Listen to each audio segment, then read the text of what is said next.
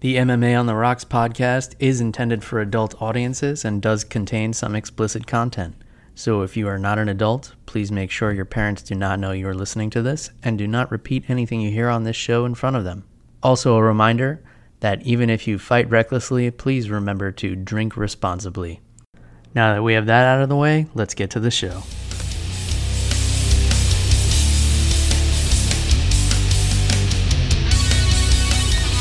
Welcome to MMA on the Rocks. My name is Bill Welker. You are listening to episode 198 of the podcast. You're joining us live here on Facebook or YouTube. Today is Sunday, July the 5th.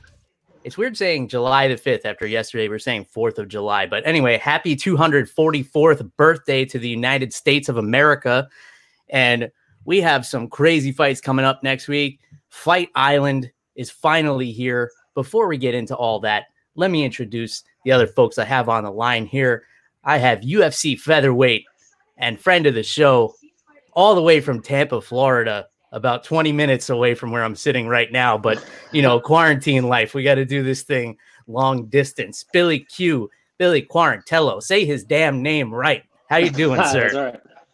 Guys, thank you so much for having me on this uh, Sunday night, man. It's good to be here. Well, it's good to have you, man. I mean, you've been uh, you've been the, the center of some drama and some crazy fights and and a whole whole bunch of things that, that we're going to get into. But first, I got to introduce my trusty co-pilot here, all the way from New Jersey, Jeff, the Animal Wilson. Jeff, how you feeling on this Sunday evening, my friend? Well, I feel great. I feel free, man.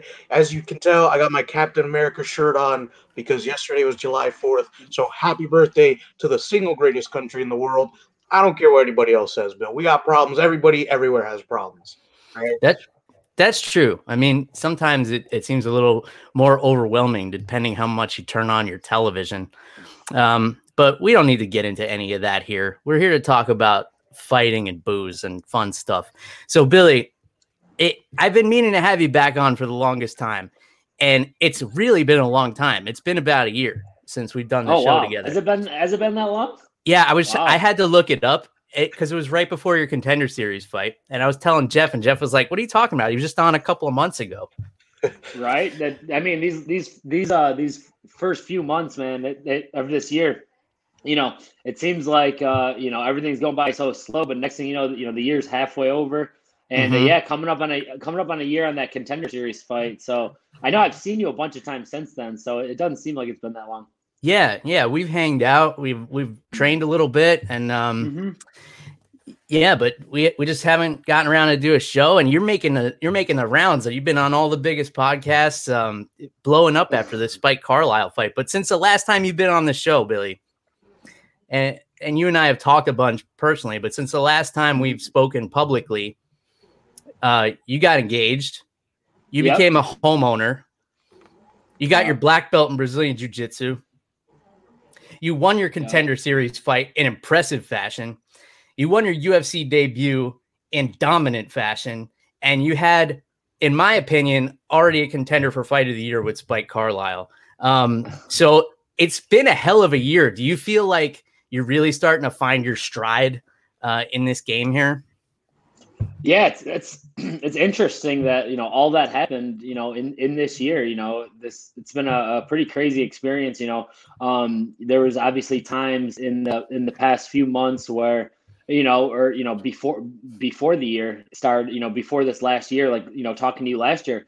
You know there was times that I, you know, I never thought I'd get to the UFC. Uh, and just to be two and zero oh in the UFC, you know, a homeowner, engaged, uh, you know, it, it, it's it's like one of those things that like I've been working on all these different things, you know, very goal oriented, trying to do all these things. And it seems like, you know, about the 10 year mark, everything really started coming together. And, uh, and I'm just in a, in a great position right now, even with this whole uh, coronavirus thing. Uh, you know, I, am still getting ready to, to get another fight, hopefully in August or September. And, uh, you know, things are, things, things could be a lot worse as, uh, as the animal was saying just a minute ago. yeah, for sure. Um, and you know, even though we haven't had you on the show, we've definitely been along for the ride. I don't know if you were aware, but we did like a fight companion thing. We call them brawl crawls here with the Manimal uh, for your last oh, yeah, fight. Yeah, I, and I heard about Man- Manimal tagging me in something.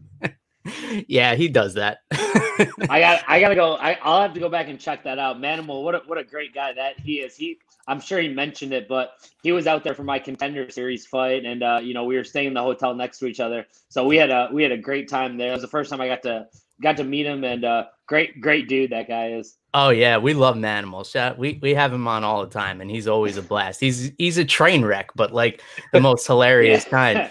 And the best part of it was we we finished watching the fight with Spike, and my heart's racing. Yeah, because you know we're all we're all yeah, stressing out fight. for you. It, it was really close. I was like, I don't know, man. I thought Billy won, but I'm biased. And then yeah, of course. And Manimal goes, "Fuck it, he's my friend. I give him all three rounds." Appreciate it, Manimal.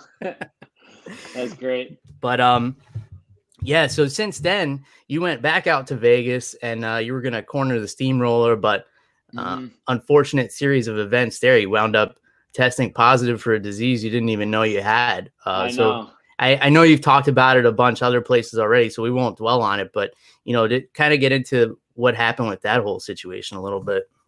Yeah, uh, yeah, strangest thing, man. I um, you know, so I won my fight against Spike, came back to Tampa, was still pretty much um, you know, quarantined in terms of you know, I wasn't really going to the gym because I I, I kind of jacked my shoulder up. It was like a pre-existing injury. Mm-hmm. Um, but so I really wasn't at the gym, so I wasn't surrounded by you know 50 60 you know you know how it is at Gracie Tampa South there's usually 50 people there every night yeah so I came back and I had two weeks for a Frevola's fight and I, and I already I already knew I was supposed to be in his corner so I didn't really do too much for about a week and a half and then I had my brother and my my sister-in-law and a couple people they came to visit us so we went out a couple times you know we went out and got food we went to the beach didn't really do that much you know mm-hmm. like we i wasn't around you know 50 to 100 people ever so and i and i felt fine the whole time so it was just such a weird thing um mm-hmm. then we of course flew, me and Frevola got together we flew out to vegas still felt completely fine got tested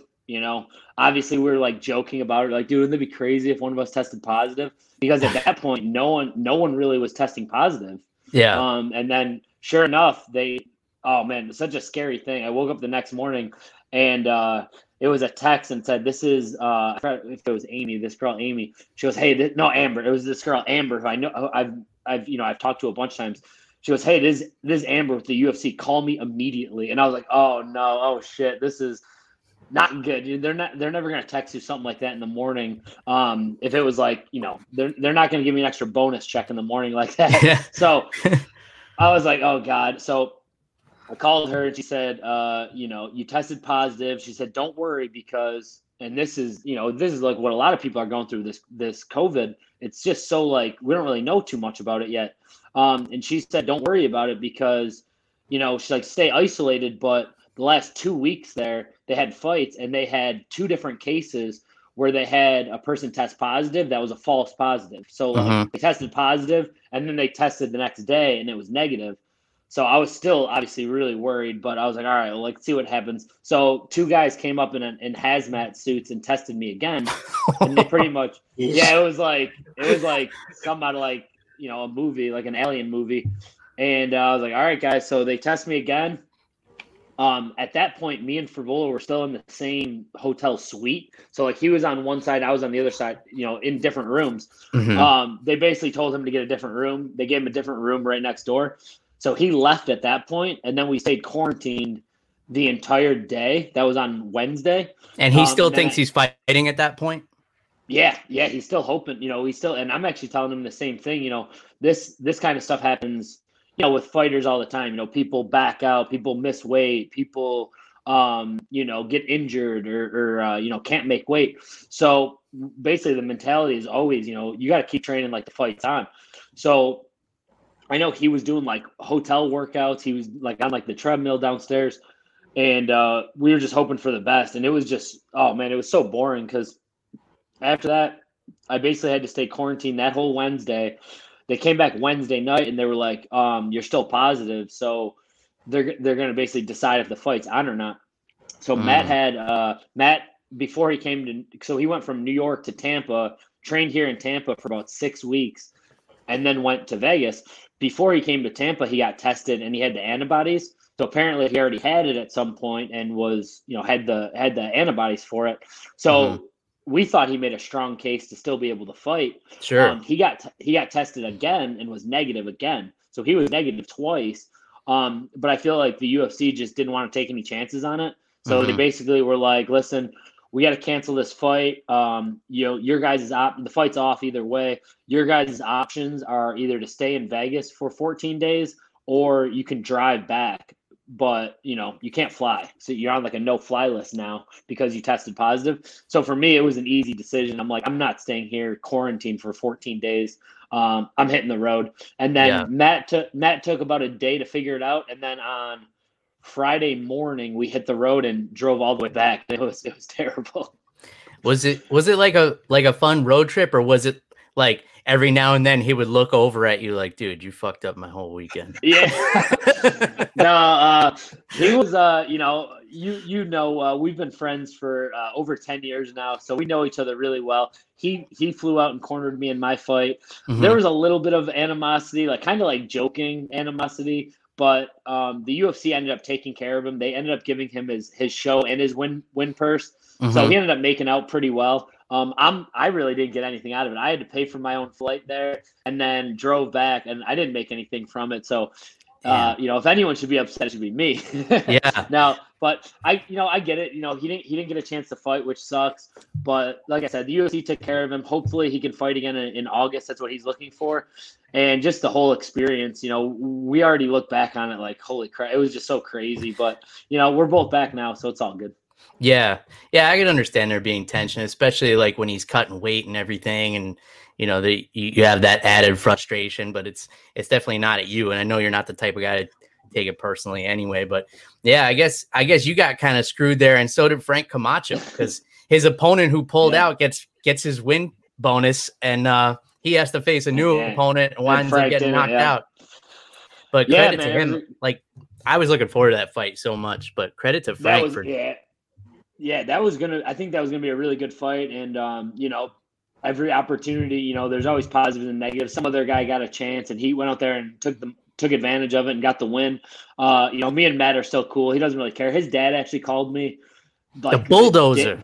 yeah, the bulldozer called me uh, the morning, like on on Thursday morning, uh, when we basically knew the fight was off, and he was basically like, "Listen, Billy, dude, we got your back no matter what. Like, it's all good. Like these things happen. There's nothing you could do about it. You know, you're mm-hmm. part of our family, so we're we're we're cool. Me and the Frevolas all, all get along really well. And uh, you know, like I said, Matt got paid, so he's back in Long Island now, and we'll both be fighting again soon. Yeah, that had to make it sting a little less that they still took care of him financially. That was a that was a stand up move on the part of the UFC to do that. And it's weird because they don't really have a protocol to handle this because like the week before Ian Heinisch's coach tested positive, wound up being a false positive, but they just didn't let him come. So he just didn't have him in his corner. And then yeah. with this one, they were like, no, we got to call the fight off. Like, even knowing that there are false positives and everything out there, you got to, you got to err on the side of caution. I mean, you're handling a, a multi-billion dollar company. You got to, you got to make these tough decisions sometimes. Um, yeah, exactly. And sometimes the decision is made for them. Like when a fighter in the main event tests positive for COVID 19 and you got to find a replacement the last minute. And our buddy Mark on the other side of the world in Australia says he just woke up. Any breaking MMA news overnight? Well, Mark, if you really haven't you heard, I don't know if you're being facetious or not, but if you really haven't heard, Gilbert Burns tested positive for COVID 19. He had to withdraw from the title match with Kamaru Usman. And as of like two hours ago, he was replaced by Jorge Masvidal officially per Dana White's Twitter. Uh, Billy, I don't know if you got this news. I know you're pretty on top of things, but uh, mm-hmm. give me mm-hmm. your thoughts. Yeah, since I've uh, I'm still in isolation, I had I had plenty of time to look at MMA Twitter. So yeah, I'm uh man, what a what an exciting fight, man. I really hope you know Masvidal has really been training hard because you know when we always train. You know, fighters are always training, uh, but you know to get ready for a world title fight against you know arguably you know one of the best welterweights of all time. Uh, you know, there's it's it's a it's a tough uh, tough task ahead of him. But I think we're all uh, I think I speak for everyone in the MMA world, which this is going to be an exciting fight. We're definitely going to watch it. I'm going to watch it. I love it. I think it's a a really a great matchup. I wish they would have made this fight originally, and then mm-hmm. you know they they both would have been ready to go. Um, I think you know it's it's a tough fight for both guys. You know Gilbert Burns and Masvidal are a lot different styles. They fight a lot different. So uh, I'm definitely gonna be tuning in, and uh, you know the show goes on. Yeah, I feel like for a guy like Usman, though, his game plan doesn't change. Like you know what he's gonna mm-hmm. do, and he'll come out there with the same approach, no matter. The only time we've seen him with a different approach was his last fight with Covington, yeah. where he stood the whole time, didn't go for one single takedown. But um, the the most unfortunate thing, I am so excited for this fight. I almost feel bad being excited for this fight because of how bad I feel for Gilbert Burns because I'm such a big yeah. fan of Gilbert and he really deserved this opportunity. I say on the show all the time, I think he's the most underrated combat sports athlete on the planet, probably. The fact that he competes in so many different venues and does so much, and he's willing to step up at any time to take a challenge. And I know you must know Gilbert a little bit because he's come through Tampa South. Uh, have you had yep. the opportunity to train with him at all? Yeah, uh, I the the one time that he was the one time that w- when we were there at the same time, I got a chance to watch him and uh, Matt Arroyo roll. Um, but I was already I was I was kind of banged up, so I didn't get a chance to roll with him. But I will say this: he's a super nice guy. Uh, him and his brother are both studs. You know, they train right here in South Florida. Uh, mm-hmm. So yeah, there he's not going anywhere. You know, as much as you feel bad for him right now, he you know the the public usually gives the perception of fighters and everyone knows that he was game. He was ready to step up. They knew, you know, everyone knew he probably would have gave Usman a pretty tough challenge. You know, mm-hmm. could have beaten him. Who knows? Um, but I, I don't think, I don't think really he loses too much stock. I don't think he's going to get a title shot next, but maybe. Who knows? Yeah, yeah. You never know with with the way things are going now. And yeah, maybe somebody else tests positive, and you know he'll always be ready. Um, Jeff, yeah. what, what are your thoughts on this uh, last minute replacement here by Gamebred stepping up? Yeah, dude, huge letdown. You know, I I've been watching Gilbert Burns for a while. I, I like you said, he's so game for any rule set, any opponent. So it's a huge letdown to see that he's not fighting Kamaru Usman. And you know, if you're Kamaru Usman, I think you're breathing a sigh of relief right now, man. Um, the guy who was on the tear in your division is is out for the time being, and now you have an opponent on six days' notice. You know things are kind of in his favor, but dude, it's so exciting, man. Um, and I hope the UFC is taking care of Jorge Masvidal now for him to step up on six days' notice. I, I mean, I can only I can't think of anybody else who would do that against Kamaru Usman, man. Um, like you said, he's a monster, dude. I mean, you've seen very few people do to Tyron Woodley what he did to Tyron Woodley, man. Mm-hmm. So I, I, you know, I hope the UFC is really taking care of Masvidal. But dude, what an exciting fight, man! Uh, I can't wait. And it probably will boost the pay per view numbers for him too, because uh, as much as I'm a fan of Gilbert, he's not as well known as as Masvidal. Masvidal is one of the biggest stars the sport has right now, so it'll probably boost those pay per view points for Usman a little bit. And as big of a fan of Usman as I am, he's not the biggest draw. Yeah. Um, you know that just happens to be the case with guys who fight with his particular style, and he's he's not a big shit talker. He just goes out there and and does what he needs to do, and dominates. Um, but you know people don't always appreciate that. Um, Billy, you got any other thoughts on this main event before we move on down the line here? Uh, no, I'll be watching it, and uh, I think what the animal is saying is uh, is accurate. I think uh, Gilbert Burns might have been you know, just stylistically, might have been a, a tougher matchup for Usman. Um, but now it's a it's a really exciting fight, and you know Masvidal's got that that knockout power, so it's gonna mm-hmm. be a mm-hmm. great fight, I think. Yeah, I feel like it's I feel like similar to how I felt before Masvidal was gonna fight Ben Askren. It's like, well, can he keep it on the feet? And then yeah. he, didn't, he, didn't, have to. yeah, Askren didn't stay on his feet for more than five yeah, seconds. Exactly. All right. Jeff, I'm going to lead with you on this one because I definitely want the featherweight in the room to weigh in on this championship fight. Alexander Volkanovski in a rematch is going to defend the title against Max Holloway. It's weird to think, you know, a year ago, last time you and I talked, Billy, we, we thought like Max Holloway was going to be on this epic run, which, you know, he definitely was. But here we are a year later, and now we got a new champ. Um, so I'll start with you, Jeff. Give me your thoughts on on Volkanovski here. Um, it seems like he's the favorite going into this one, but that last fight was pretty close. Yeah, dude, I'm excited. I think that if you're Volkanovski, you go in with the same strategy, dude. I was loving the leg kicks in that first fight. I thought it was a genius move from Volkanovski. You know, he's got those thick legs, and you know, being a former rugby player and just um, being able to neutralize Max Holloway's movement, man. And you know, a lot, so much power comes from the hips and everything. So I thought it was a really good strategy against somebody who's lanky and, and taller than you. So I think you do basically more of the same if you're Volkanovski, and I'm curious to see how Max Holloway bounces back from this. You know, he lost to Conor McGregor before. He's lost to Dustin Poirier before, but the circumstances were just different. You know, um, he was already a UFC champion. The second time he lost to Dustin Poirier, the first time he lost to Dustin Poirier, and even to Conor McGregor, it was early on in his career. So you mm-hmm. know, was able to bounce back from that. So I'm curious to see how you know a more seasoned, a more veteran Max Holloway approaches this fight now. Yeah, I I mean if if a if a champion deserves an immediate rematch, it's got to be Max Holloway. Billy, this is the top of your division here. Um, yep. So you're you're looking up the ladder at these guys. So you're you're probably going to have a different perspective uh, on it than we are. what are you looking at with this fight? Yeah, man, I'm just super excited. Uh, I'm I'm I'm so happy they gave Max the immediate rematch. I think he deserved it. Um, mm-hmm. I've been a huge Max Holloway fan just for years. Um, you know, I watched that fight in Atlanta that he unfortunately lost, but I got a chance to meet him there and talk to him just for a couple minutes. Um, and uh, yeah, I can see it. I can, I can, I know it's going to be a similar fight. I, I think it's going to be a very close fight. I'd like to see a little more output from Max, and you know, do you got to do something about those leg kicks, which I'm sure he's going to address.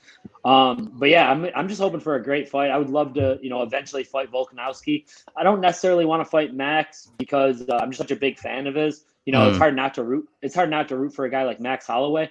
Um, but yeah, I'm definitely looking at this one with uh, a lot of intentions. Maybe see those guys down the road in in, in a you know year and a half, two years down the road. Um, you know when I when I get myself in that position to fight one of them. Um, so I'll obviously be watching this one as a as a fan, but more so as a competitor and and uh, a future competitor to, to one of these guys. Yeah, how does it feel knowing that your division is so competitive now? Because there there weren't a whole lot of eyes on the featherweight division for a little while. It looked like Max was going to kind of run away with it, but now we got a lot of guys coming up in the mix. Uh, you know, we got guys like yourself. We got uh, you know guys further down the card that are fighting here that are really mm-hmm. exciting. Um, and I never thought about the idea of you fighting Max until you just said you didn't want to, and then the idea popped in my head, and I'm like, that's a really fun fight because you guys have pretty yeah. similar styles. But um, what do you think about the competitiveness of the division right now? Yeah, I think it's a it's a great time. I think the the you know it, bantamweight and featherweight right now are you know and obviously lightweight's always flourishing. It seems like, but yeah, the featherweight lately, man, it's just been great fights. You know that Josh Emmett fight the other day against Shane Burgos. Woo, that was yeah. a great fight. Uh, Andre Fili too had a great fight against uh, the Jourdain. Um, those were both great fights. Um, Calvin Kattar fighting. Uh, what is it next weekend? Um, there's the top of the division is just a fun, fun division right now. Uh, Dan Ige, um, yeah, I'm, I'm super excited to be a, part of it. And, you know, I'm starting to look at these matchups down the road, you know, the, the top 20 guys in the world. There's a lot of really, really fun matchups for me at, at the top. And I'm just, I'm just happy that the rest of the world can, you know, can kind of get a chance to see how exciting it is. And, you know, cause for a, a, maybe for a little while, I think a lot of people thought that Max Holloway was going to run away with it. That he was clearly, you know, the best. You know, beating mm-hmm. Aldo and and and you know defending his title and everything. Um, but now it's kind of uh, up in the air. You know, how does how does like a Calvin Kattar, like a Josh Emmett look against these guys? You know, how do these this next wave? Uh, you know, how is that, how is every, everyone gonna you know fall into position? What matchups are to be made? So it's just a really exciting time right now to be a UFC fighter, a featherweight fighter. Uh, you know, hopefully this this COVID coronavirus pandemic kind of calms down a little bit soon, and we can kind of get back to normal. But uh, you know, when we do, I think uh, it's going to be a, a, great opportunity for me because I feel like I have a skill set that matches up really well with a lot of these guys. Yeah, yeah, I'm. I believe that as well, but I'm a little bit biased, admittedly. uh, um, yeah, so let me just talk to you about this landscape right now with the coronavirus thing. Uh, is the is the UFC actively calling you guys, or do you have to raise your hand and say like, "Hey, I'm I'm here, I'm ready to go. Like, send me fights." Um. Well, we we me and Matt Arroyo and uh, Matt Arroyo and Sean Shelby are always talking, so they've actually um, offered me opportunities, you know, soon, sooner, sooner than later. So for me, at least, you know, since I already fought during the pandemic, I think what they told a lot of people was, you know, like depending which state you're in, depending what country you're in, if you don't feel comfortable fighting right now, you don't have to. You know, like they're not they're not making anyone fight right now, of course. Mm-hmm. Um, but they are looking. Uh, what it seems like for to me, uh, just compared to what was going on with the UFC before, it seems like they're giving me more. They're giving me more opportunities now because there's less of less options available. You know, I think a lot of the people in like other countries and, and there's a lot of people that really don't want to either don't want to fight or just can't fight right now. So for me at least, the UFC's been in contact with me you know, all the time. And they said if you want to fight, you can fight again in August. Um, you know, you just got to make sure you get some, you know, make sure you're negative, make sure you feel fine, which I do. I feel fine still. I just gotta. I haven't gotten a negative test yet, so I'm still quarantined until uh until I get a negative test, and then I'll be ready to fight again as, as soon as possible. Oh man, and you and you never experienced any symptoms throughout the whole thing? The only symptoms that I like looking back on it, I because I didn't really know this was like a part of the symptoms until after. But so I have, you know, usually when I go to sleep, I've had a, I've had, you know, maybe three or four broken noses. I've had it fixed twice. Um, so I've had like a stuffy nose at nighttime hmm. during, mm. you know, even when I was in Vegas, I had kind of a stuffy nose. And then some of the food that I ate, like I couldn't really taste it that much. So those were like the only symptoms. But I just thought that was because I had a stuffy nose. There's a lot of times, you know, years ago, months ago, weeks ago, even I'm sure in the future that I can't. T- some sometimes I can't taste stuff, or sometimes I can't smell stuff because of my nose. So, mm. but I've heard, I've done a little bit of research, and apparently that's like a a common symptom of COVID that you can't taste, you can't taste or smell stuff. So that was like that for a couple days. But in terms of like coughing, sneezing, none of that, no fever, no uh, no no cold chills or hot chills or whatever you call it. Mm. Um, so so no, it's it's just been a really weird time because I feel completely fine, but I know people uh, they obviously wouldn't be wouldn't feel comfortable around me. So I've just stayed at my house. I've you know the only thing I'll, I'll really do is I'll ride my bike just by myself and you know keep a mask on me. And uh, besides that, man, it's just been a really weird time because I'm not injured. I'm not. I don't feel physically sick, but I've just been staying away from everyone just to you know be on the safe side. Yeah. Well, you know, new new homeowner, so I'm sure you got a lot to do around the house. Yeah, that is actually. I uh, I stained my my back fence, and I'm getting uh, I'm getting this uh, concrete thing ready for a patio or for a uh, for my shed. So yeah, I've I've done a ton of work in the new house. It's it's not a not a terrible place to be stuck in. We actually got a little kitty cat the other day too. He's running around here somewhere. So got a little friend here now, uh, a little Coco over there, and uh, yeah, we've been uh, just hanging out, man. it's weird. Badass UFC fighters got a little kitty cat, like mm-hmm. becoming a becoming a, a family man yeah, yeah, we got I got I got a little a little little dog and a little kitty cat now, me and my girl, and uh, yeah, it, you know it is what it is. But uh, I'm I'm ready to to punch some people, man. I haven't been, you know, and I'm, I'm it, it's a weird feeling. I'm like my I had like a pre-existing shoulder injury that's been bothering me. That yeah. pretty much went away. I feel good. And uh, all, all, all my training partners that are posting like sparring, you know, videos and pictures and stuff, man, I get so jealous. But I'll be back soon. I'll be I'll be there to whoop on them pretty soon yeah, I just got a kitty cat and a little dog. And anyway, I'm ready to punch people. yeah, I miss it, man. I miss the violence. There's no there's no violence in my house, you know. We're all we're all like really chill. So uh, I do miss like you know like like camaraderie. You know, all my amateur fighters, they're they're all getting ready to fight soon. Bunch of pro guys. I know Frevola was talking about coming back too. So I just want things to go back to normal, man. Yeah, I would too. I didn't even get a chance to see him last time he was in town. We were texting a little bit, and um, you know, you, you got to kind of put things aside. I haven't been able to get back in the gym myself. I've been doing a lot of bike tough. riding, and yeah, it's um, it's real tough, man. But at least you you uh you got to do the quarantine before you had kids. So yeah. I don't know if kids are in the plan or not, but I got to tell you, man, quarantine with a toddler is not a fun time. I I've Actually, I've heard that. I've heard that from a few people that you know have, has been have been stuck with their you know with their children, and it seems pretty rough. Uh, no children yet. Maybe in the future. After we, we're getting married next year, so we'll see what happens with all that. You're a smart man, pacing yourself. You, you know, you work on the house, you're building your career, you're just hitting your prime. So uh, you're doing it the right way. Yep. Um, let's see. Thanks, we got uh bantamweight, the uh the vacant title. It doesn't it doesn't like fully feel like a title fight to me. So Cejudo kind of like, you know, in his own awkward way, walked away from the title, and I, I guess you can't blame him. You know, two division champion. I, I, heard he has a gold medal. I don't know if you guys knew that. He's gonna. I, I, I've, I've heard that too.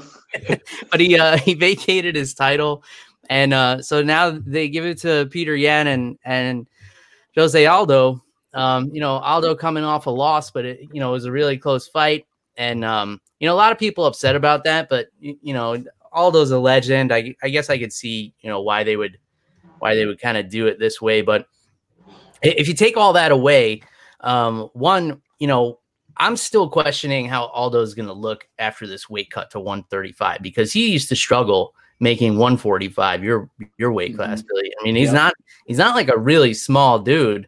Um, mm-hmm. and he has to make 135 on the nose because it's a title fight.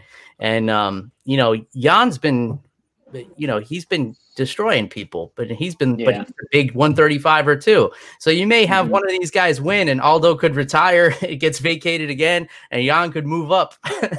um, there, yeah. there's a lot of different things that could happen here, but let's uh let's take all that, put all that aside, and, and just look at the fight here and and have some fun talking about this. What do you what do you think, Billy? Yeah, um, well, my original thought when it was made was, you know, it wasn't that big of a deal because you know Aljo, Aljamain Sterling still had a fight coming up. Um, you know, and, and we still had to kind of see how that played out. Now it's like, man, I just feel bad for Aljamain Sterling. I felt like he's done enough where he deserves a title fight, but just like what you said, Jose Aldo has done so much for the sport. He looked he looked good against Morales, even though he lost a close decision. Um, I think it's gonna be a great fight. I can I can see Peter or I can see Yan, uh, you know, kind of picking him apart a little bit. I think he's just a little bit sharper. Um, but I'm it's almost like I'm more interested in to see like who fights after that. You know what I mean? Like because they got you got Aljamain Sterling on the sidelines. I think you know he's definitely ready for a fight. You got Morales still. You got you know um, who knows what's going to happen with like Cody Garbrandt and Dominick Cruz still in the wings. Um, mm-hmm. so that's another another really exciting division that uh, you know uh, Sugar uh, Sean O'Malley's you know coming up young up and comer. Um, so yeah, I think for me, I think uh, Yan might probably will take it. It would it would be cool to see Aldo, you know, win that title too, just because he's had such a, a, a, crazy long career. Um, you know, and he's he's done everything there's there's to do at featherweight. Mm-hmm. So definitely excited, uh, definitely interested in that fight. Uh, but I, I would be more interested if uh, if Sterling was fighting one of those guys. I think uh, like Sterling and Yan was is the fight to make.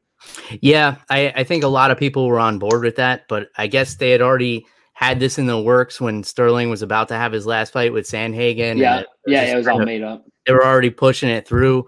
Um, but yeah, man, it's it's unfortunate for Aldo because it, he would be in this top ten greatest of all time conversation if he never runs into Conor McGregor. The guy was just so dominant, and I feel like everybody just forgot about that. Um, yeah, that one fight. Yeah.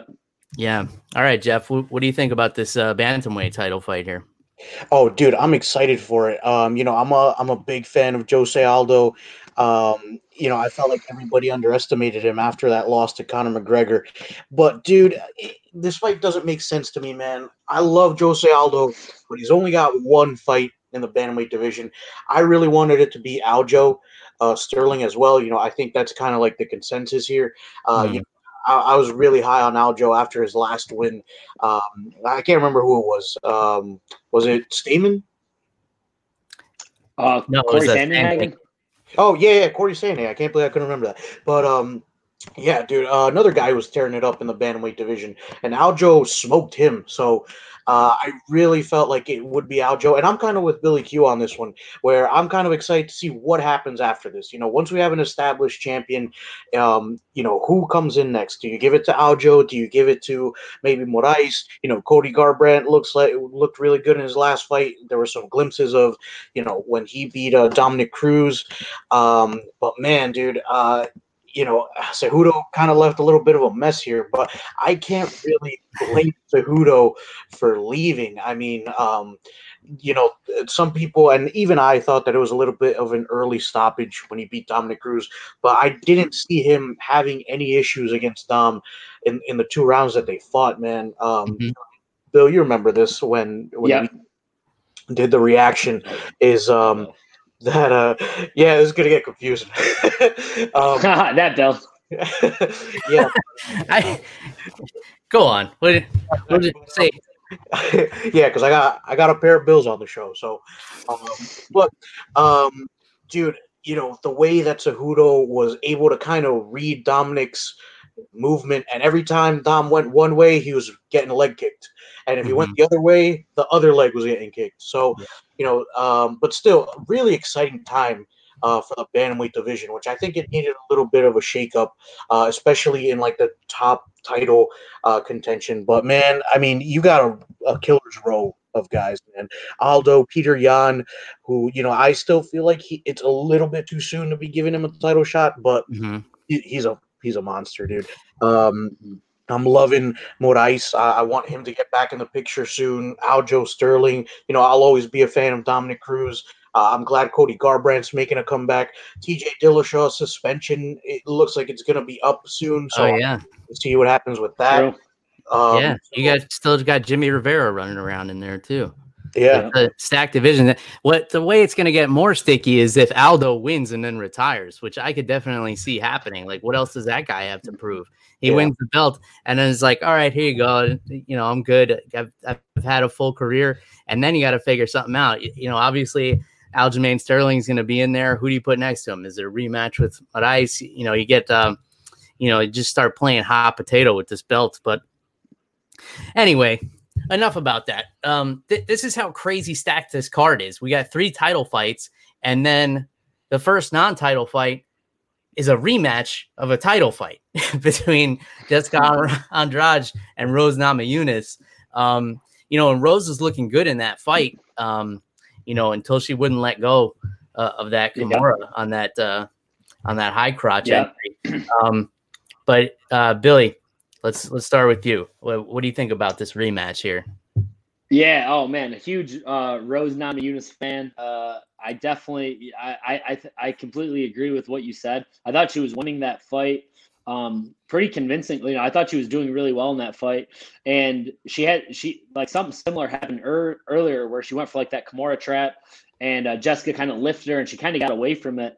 Um, and then yeah, she just committed to it too much, and uh, unfortunately got dropped on her head.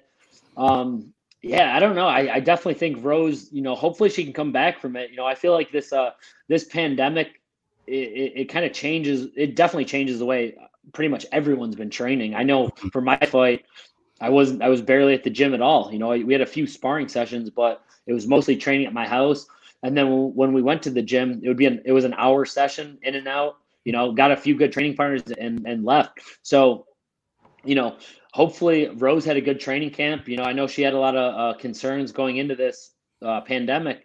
Um, you know, same with Max Holloway. Max Holloway was talking about him just doing Zoom meetings the whole time, and he didn't spar at all. So hopefully, he's just you know bluffing a little bit on that, and he's just trying to get in Volkanovski's head. But I, I know from experience, man, these the training camps are a lot different. Like I couldn't like when I flew out to my fight, I'm like, man, am I really about to fight right now? Like because mm-hmm. it just it I wouldn't say it was like a worse training camp. It was just completely different. You know I mean? Everything was different. Like, you know, I was I was just doing stuff with like a couple people instead of going to the gym and there being 40 people there. So, you know, you didn't get as many you didn't get uh, the exact looks that you always wanted. So, mm-hmm. I think the the winner of a lot of these fights is just going to be determined with who had a better pandemic training camp because everyone's training camp got shook up. So I'm obviously rooting for Rose.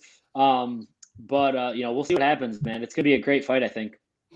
Yeah, for sure. I mean, uh, Andrade is is a beast. I mean, she's yeah. That that's a scary woman for a mm-hmm. you know considering she's 115 pounds. It's it's like, man, I don't know, I don't know if I'd want to get in there with her. She's, she's got to be. I think to me, she's the scariest 115 pounder out there, just because she's got she's got like that power and like that not just punching power, but like the way she spiked Rose on her head in that last fight. Yeah. That's like that's like crazy lower back strength that you don't see in, in women that size. It's just like not it's not common. It's it's uh it's concerning.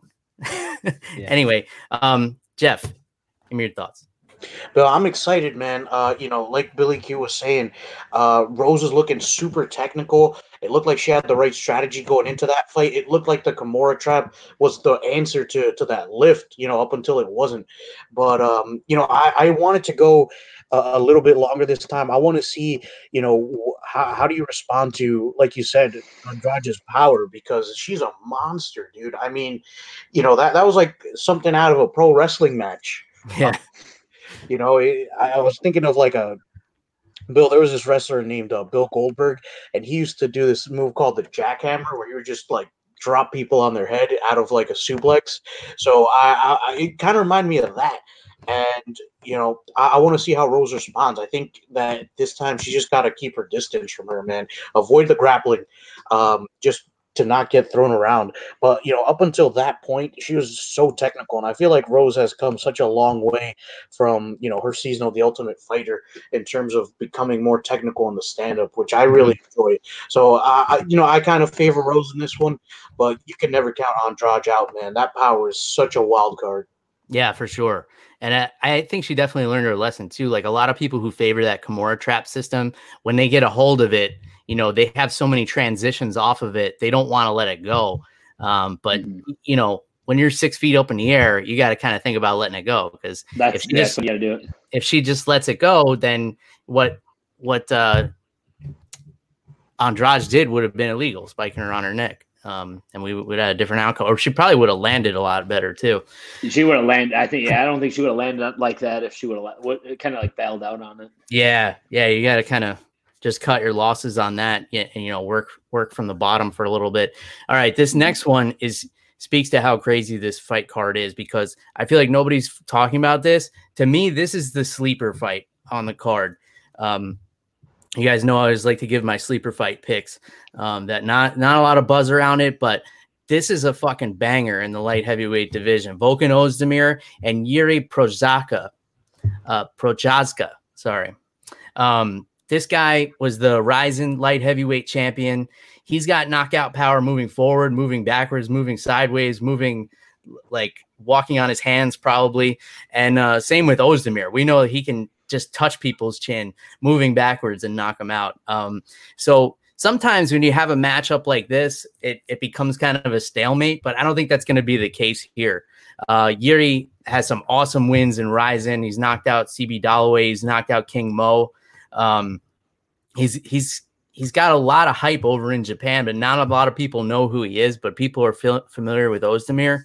Um, so there, there's a lot more to win for Yuri here because if Ozdemir smokes him, it, a lot of people are going to be like, well, who was that guy anyway? Yeah. Um, but I think I feel like if Prochazka comes in and is able to look impressive, um, it, then a lot more people are going to start looking up his highlight reel, which is which is pretty impressive. He's done a lot of awesome things over there. Walked away from the light heavyweight title and Rizin to make his UFC debut. Uh, Jeff, give me your thoughts here. I know you're not too familiar with the this uh, animal from the Czech Republic, but I know you know who Ozdemir is. Give me your thoughts. Yeah, I, I didn't know that he uh, was fighting in Rizin, but uh, now I gotta go check his highlights, man. Um, and and that's a pretty big list, man. King Mo is no easy task at, at light heavyweight. Um, but now I'm excited, Bill. Now that you told me a little bit about him, and Volkan Ozdemir, you listen, you know he's gonna put on an exciting fight, no matter who it is. He's gonna come forward. He's gonna bring power, and to see that um, he's gonna be matched in both of those categories. I, I don't see this fight going out of the first round, man. Yeah, for sure. I I predict zero takedown attempts in this one, and I because I think they have a combined, like combined, they've attempted like half a takedown in their career. Uh, Billy, what do you think about this one? Yeah, it sounds like a great fight. I don't know too much about um this. Uh, what's his name? The Rizin champion. Yuri Prochazka. Yeah, Yuri. I actually, and it's funny you said that because I actually was looking on Twitter like minutes before we got on, and someone actually basically said very similar to what you said, how this guy's one of those guys that has such a pedigree. And basically, what they were saying in the tweet was uh, after he beats uh, you know Volkan that everyone's to say, "Oh, I've been following this guy for this long and following this guy." So um, for more of like like a guy like myself who you know has who doesn't really know who he is, it's a great opportunity for him. Um, but you've seen it with other guys, you know, other guys who've who come over to the UFC. It's a it's a lot different, you know. It's a it's a a lot a lot of nerves play into it. So it's definitely a different circumstance for him because you know he's in the UFC now, but there's also no crowd. So maybe that's not going to, You know, it's maybe not as nerve wracking. You know, because yeah. the the thing with the UFC is you know you walk out there and there's you know 15,000 fans and, and you know it's being viewed by millions of people. So definitely an interesting debut. Um, but it sounds like he's got the resume to that he belongs there. And you know, my guess is my guess is the UFC's giving him a pretty decent paycheck. And uh, usually when they do that, usually when guys come over and, and they're already making good money, they they throw him to the wolves and you know see how he does against a, a high level guy like that. So it's gonna be a great fight too, man. And uh, I agree. It doesn't on paper it doesn't sound like it's gonna go to the ground or go to the judges. So we'll see what happens. Yeah, I, I like finding these little hidden gems. After this show drops, you'll hear other people talk about it because you know I'm your favorite now. I'm your favorite podcaster's favorite podcaster. Um, there you go. uh, I don't want to. I don't want to get into this whole card because we've been we've been doing so much. But uh, there's one more fight I want to get your opinion on, Billy, because I know these guys have to be on your radar, and that's Makwan Amirkhani and Danny Henry. Uh, both of these guys coming off of losses, but they're both real explosive, really fun fighters to watch in your division. Um, uh, Amirkhani, especially, I feel like has to be on your radar. This this is a guy who I I see you matching up with somewhere down the line. Um, I, I, don't know if you've given it the same thought, but give me your thoughts on this fight and uh, you know where these guys are kind of sitting on your radar. Yeah, um, uh, Amirkhani, I've followed for a little. I've you know I've, I've watched some of his fights. I was matched up with uh, Fishgold, Chris Fishgold, um, mm-hmm. and Amirkhani beat Fishgold, so I was able to watch that and kind of break him down a little bit. Um, he's you know very well-rounded fighter, just like um, uh, what's the guy's name? Henry. He's fighting. Yeah, Danny Henry. Henry. Yeah, I don't know too much about Danny Henry. Is he Canadian or is he European? Um, Scottish or something. Too, Scottish. Okay, okay. I'm, I was getting mixed up, but uh, yeah, that'll be a that I think that'll be a great fight. Amirkhani is definitely someone on my radar. He's probably you know ranked maybe 20th, and I'm maybe like 40th or something. So I definitely got a little bit uh, to go. Maybe you know next fight or two. Uh, I might get matched up with him eventually. Um, but yeah, I think it's gonna be a great fight. I'm definitely gonna uh, pay close attention to it. Um, you know, I haven't I, I wasn't really keeping track of a lot of these featherweights before I got to the UFC. I didn't want to like, you know, watch all these guys for no reason. But now that I'm here and I'm in the mix and two and zero, oh, um, I watch these fights a lot differently and a lot closer now. yeah, for sure. So I'm got, sure you'll be watching to. this one. For yeah, sure. I'm sure you'll be watching this one closely. I think you're ranked a little higher than 40th, though. I don't know if there's. I, I hope so. I don't know. yeah, I mean, we got to be we got to be we got to be creeping up that ladder a little bit now. Um, but yeah, Amirkhani probably somewhere around 20. This is a real deep division. Uh, he's coming off a loss to Shane Burgos, so you know no shame in that. And uh, Danny Henry, I believe his only loss in the UFC was to Dan Ige. So um, yeah, he, you know, the top guys in the division. So this this one will be will kind of determine who gets knocked like way down the ladder. Yeah, and, and who's and up who in the top top fifteen, up. top. Yep. Yeah, I, I, I mean the winner of this, I have to imagine it is going to get a top fifteen fight in their next fight. Um, but yeah, Jeff, give me your thoughts on this featherweight matchup, and and where do you think these guys should be on Billy's radar? oh, dude, Billy, I'd actually like to see you fight um, Makwan Amirkhani, man. Um, I feel like he pushes the pace. He's pretty well rounded. I, I, think that'd be a fun fight seeing you guys go at it. But um, yeah, dude, uh, two really tough guys, man. I, I kind of favor Amirkhani in this one um, just because he's got a lot of power, a lot of pace. So I think he mixes it up really, really well. For sure. And we got um we got some fun fights on this card on the rest of this card, man. Um, we got an M1 fighter, uh, Roman Bogatov, Russian dude. He's 10 and 0, making his UFC debut. Um, and he is fighting Leonardo Santos. We got, of course, Paige VanZant uh, after a long layoff coming back. She's fighting Amanda Ribas. That should be a fun fight. Amanda Ribas, a, a huge favorite in that one. Uh, I'm just gonna go through a couple of these, and then I'm gonna ask you both. You know which on the lower prelims um, sticks out to you. We got the heavyweights Marcin Tybura and Maxim Grishin. You know those heavyweights. You, you know you're always gonna see a show there. And let's see, I'll give you guys one more to kind of mull over here. I'm gonna pick one where I won't butcher the names too much. You know what? Let's leave it at that. So we got Paige Van, Amanda Ribas. We got oh, Elizeu dos Santos and and uh, Muslim Salikhov. That's a fun fight too. So between that, Paige VanZant, Amanda Ribas, uh, dos Santos, Salikhov, uh, Leonardo dos Santos against the undefeated Russian making his UFC debut, Roman Bogatov, and uh, the heavyweights Marcin Tybura and Maxim Grishin. I'll start with you, Jeff. What's jumping out to you? Dude, I am on uh, this uh, heavyweight fight, man. Marcin Tybura, really tough dude.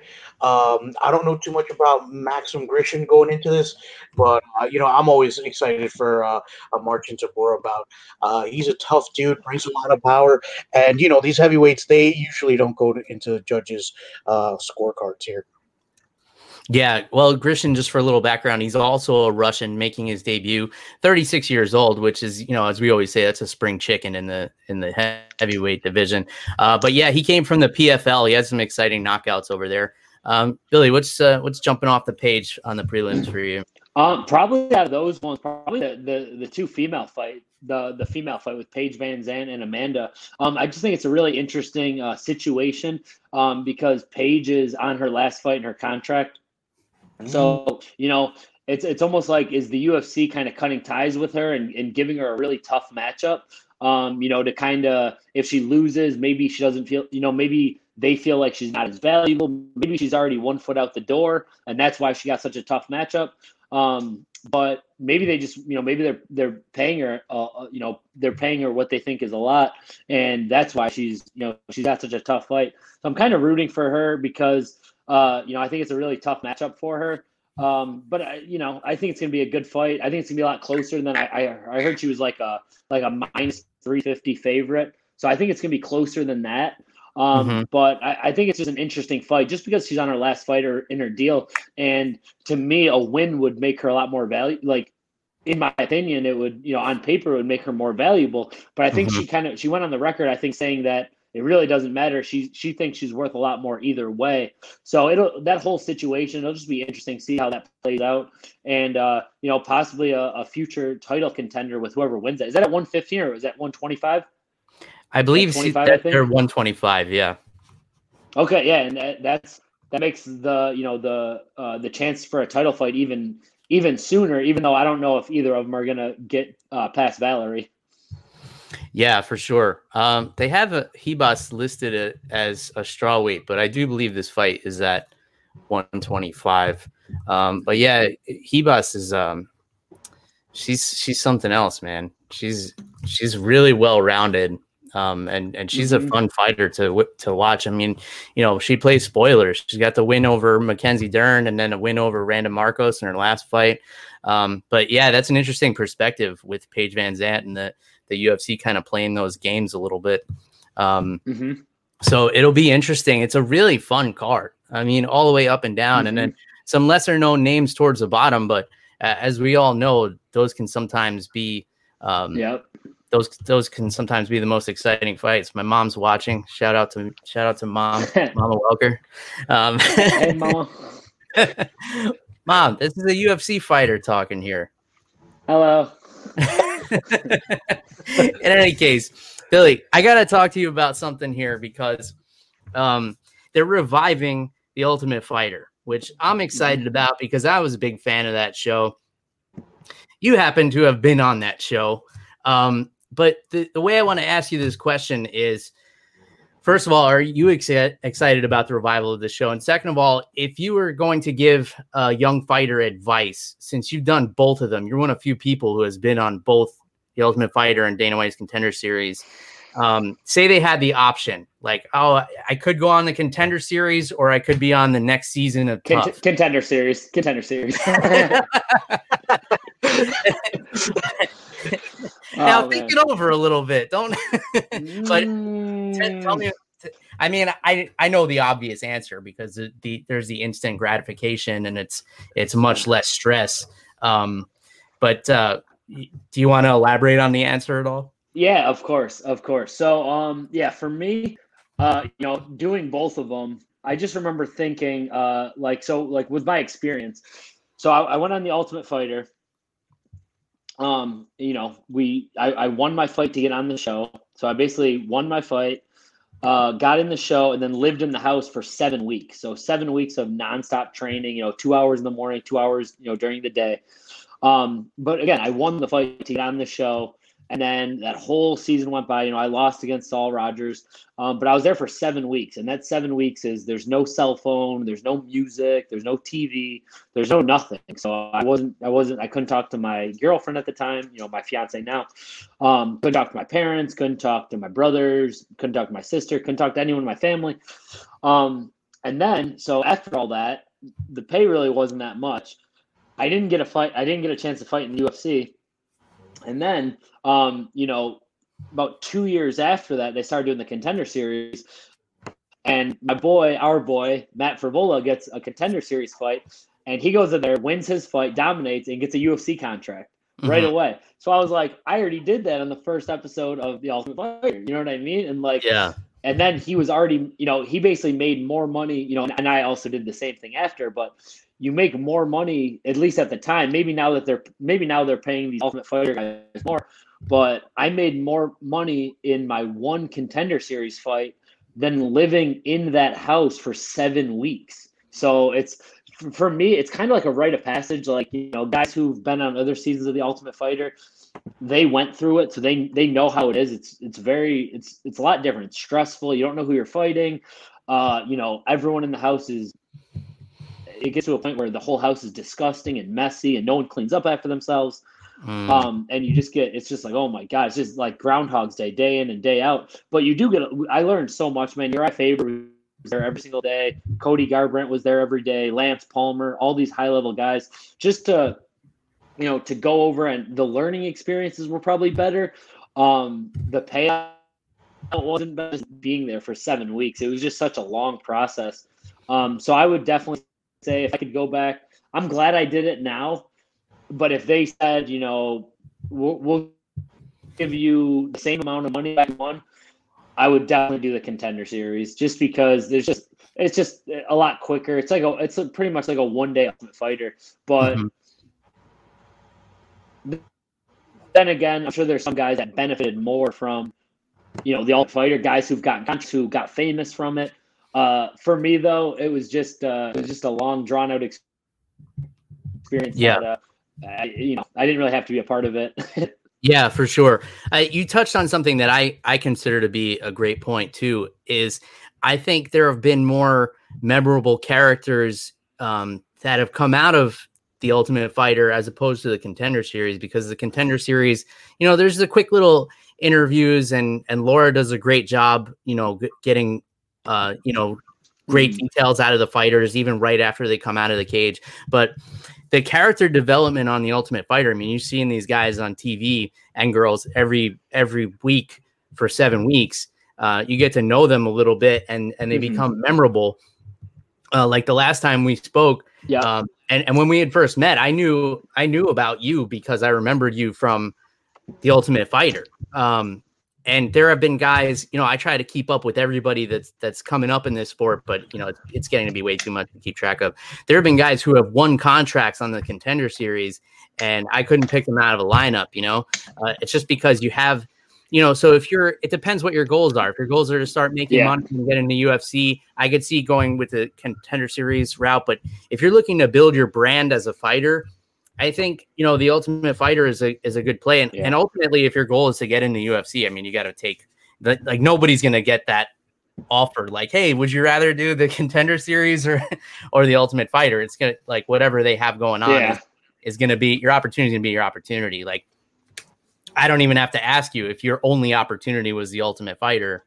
You know, would you would you? Yeah, you're gonna do it. Yeah, and I do remember. I don't know if you guys. I don't know if you guys were watching this, but I do remember there was one guy, and I don't I don't follow him. I don't really remember how he did, but I remember he won a fight on the contender series. And after it, Dana White was like, Hey, man, great fight. You know, we're not ready to give you a contract yet, but you just won a chance to f- fight on the Ultimate Fighter. And I was like, Oh, man, they got him. They got him. I was like, Oh, my God. I was like, This poor guy. And you can kind of see in his face, he was like, like you're kind of happy, but like you could have just got right in. You know what I mean? So uh, whoever that that poor guy is, I, I hope it I hope it worked out for him. Yeah, that's like you climbed a mountain and they're like, actually, the peak is over there. yep, not so fast. oh, you wanted to climb to the top of Mount Everest? Yeah, it's another three thousand feet up that way. That's yeah. probably the guy that they offered both to, and he picked the contender series. And they're like, all right, cool, man. Like you're you're on that show anyway, bud. So yeah, me and uh, me and Alon Cruz were talking about it right after it, it happened. Like uh, it probably happened a couple of years ago now, but I remember me and Alon were like joking about it. We were just dying laughing. We're like that poor guy, because you know Alon fought in the contender series too, and he got he got right in. So mm-hmm. uh, yeah, that that poor guy. That and like those developmental deals. I get. I guess you know the developmental deals aren't as bad because I, have heard of guys like Chase Hooper. Um, he was only like 20 years old or 19 maybe. Yeah he he got uh he got he was on the contender series. They gave him a developmental deal, but basically he got to fight like in other other promotions. So he got to he basically got UFC money and then he went and got to fight for like Titan and these other promotions uh-huh. while making UFC money. So that wasn't as bad. Um that's not as bad as uh, you know having to basically be on tough after but you know however you get there everyone's journey is different and uh, you know it all worked out for me and now no matter what happens, like even these last, uh, you know, like when I went to Vegas for my fight, they're like, all right, you got to take the test. You got to stay quarantined in this hotel. And it, it literally just felt like the ultimate fighter again, you know, with, with these grown men telling you what to do and you kind of mm. have to listen to them because, you know, it's your job. So I think that, uh, it kind of builds character. And now there's really like, a, if they tell me, Hey, we want you to fight someone in, in four or five days or like a week or whatever. I have no problem with it because that's what you do on the show. You just, you know, you're just getting yeah. ready to fight and, and they tell you to fight and you're ready. Yeah. And then we also have guys who lost on the contender series, but you know, their phone numbers stored close to the top because, you know, Sean Shelby or whoever remembers them and they need mm-hmm. somebody to step in and they've gotten opportunities to come into the come into the UFC. Um, so yeah, there's there's a lot of different paths. I, I think and we were talking about this last week on the show. I think it all comes down to like you have to be ready to fight at any time because if the UFC's in your town and something happens where they need a body to step in there and you're available and you're in shape, um, you, you might get that phone call or you have to let them know. You know, go crazy like tweeting the UFC and and Sean yeah. and Dana and whoever like like hey, I'm ready to go. I'm here. I'm on weight. Um, you, you know, I think Sean Shelby himself has said, you know, I have over 500 fighters on this roster. I have to offer them three fights a year. Like it's kind of hard to recruit new pe- people right now. But if you're ready to go, you're ready to fight. That's the quickest path to get in. Yeah, um, and I think during this, are. Yeah, yeah. Th- during this pandemic, I think this is uh, the most opportunities we've seen. Especially, you know, you mentioned like when they're coming to your town, but now it's like if you're American, you know, like if you were American during this last stretch in Vegas. My boy uh, Julian Erosa, he was uh, you know, he was on he was on the Ultimate Fighter with me. Uh, he did very well on the Ultimate Fighter. Then he got he won a fight, lost a fight, got cut, won a fight in the Contender Series, didn't get signed, but then got signed later. Uh, lost a few fights, got cut again, um, and then just recently, this past uh, like what last weekend or last week, um, they called him on uh, short notice they called him on short notice because someone tested positive for COVID, I think, or maybe someone got injured. Um, he took the fight on four days' notice and won, got a performance of the night bonus. So he ended up, you know, not being in the UFC to getting re-signed to winning his fight and getting another 50k. So now he's uh he's living good now, just because he was ready at the right time. Hold on, Billy. I think Bill froze on us, but I, I actually remember Rosa, dude. I remember uh, hearing his name and, and remembering. Uh, I think he was losing two rounds and then uh, got the submission in the third. So that that was a yep. pretty awesome fight. Uh, Bill, you all right over there? Yeah, we got we lost connection. I don't know if it was was it just me that cut out. Yeah. all right. For me, it was yeah. Okay, so it was just me. All right, so I'm the only one who missed out. Uh, I guess my internet froze there for a second, but yeah, Julian Erosa, and then he came back and and had that impressive performance against uh, Sean Woodson, I believe. Mm-hmm. Yeah, yeah, he looked phenomenal. Um, that guy's a that guy's a real tricky fighter. He's like he's like six foot fifteen. like, yeah, both both both those guys over six feet tall fighting at forty five. It's uh, very interesting. Yeah, yeah, you're starting to see a lot more of that too. Um, you know these these longer guys who are who are able to make the the weight uh, even at even at 55 seeing these guys like six three six four is is kind of crazy to me.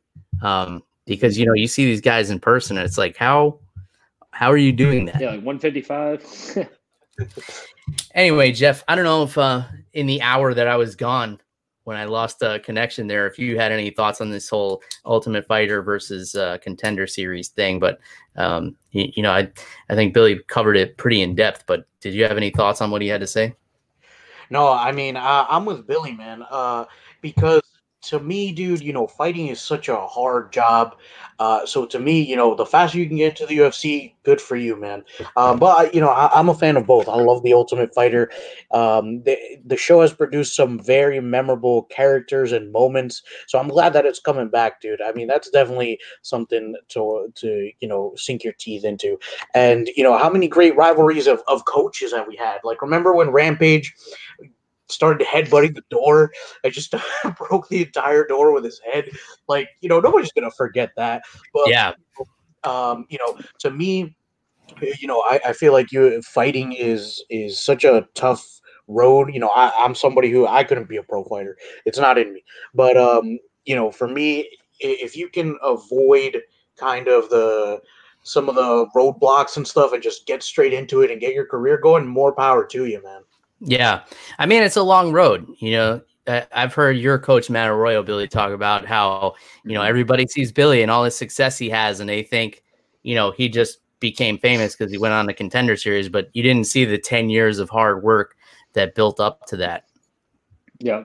Yeah, that's that's that's what it takes, man. And uh, you know, it's it was a lot longer than I thought it was gonna. You know, that's what they say. You know, usually goals take a, are a lot harder than you thought you know, I thought I could have got on in, you know, 2015. It's it's always been my goal to, you know, to, to try to be a world champion.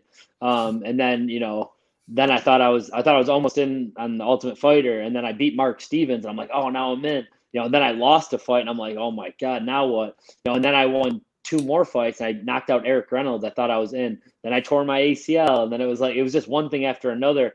Um, but I just had to, you know, I think I was a little bit I think I was a little bit too stubborn and I just didn't want to give up on it. And, uh, you know, it, it worked out for me.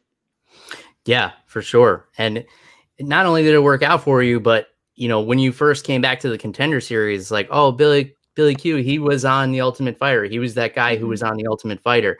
Yeah. Now that's not even a thought. Now it's, oh, it's Billy Q, that fucking savage who's on a three fight win streak in the UFC. Yeah counting the mm-hmm. contender series, and, and you're putting on like crazy impressive performances. Um, I want to get a couple more things out of you, you know, before we kind of call it quits here. Uh, we usually don't look like to look uh, too far down the line, and I don't even know when this fight is booked.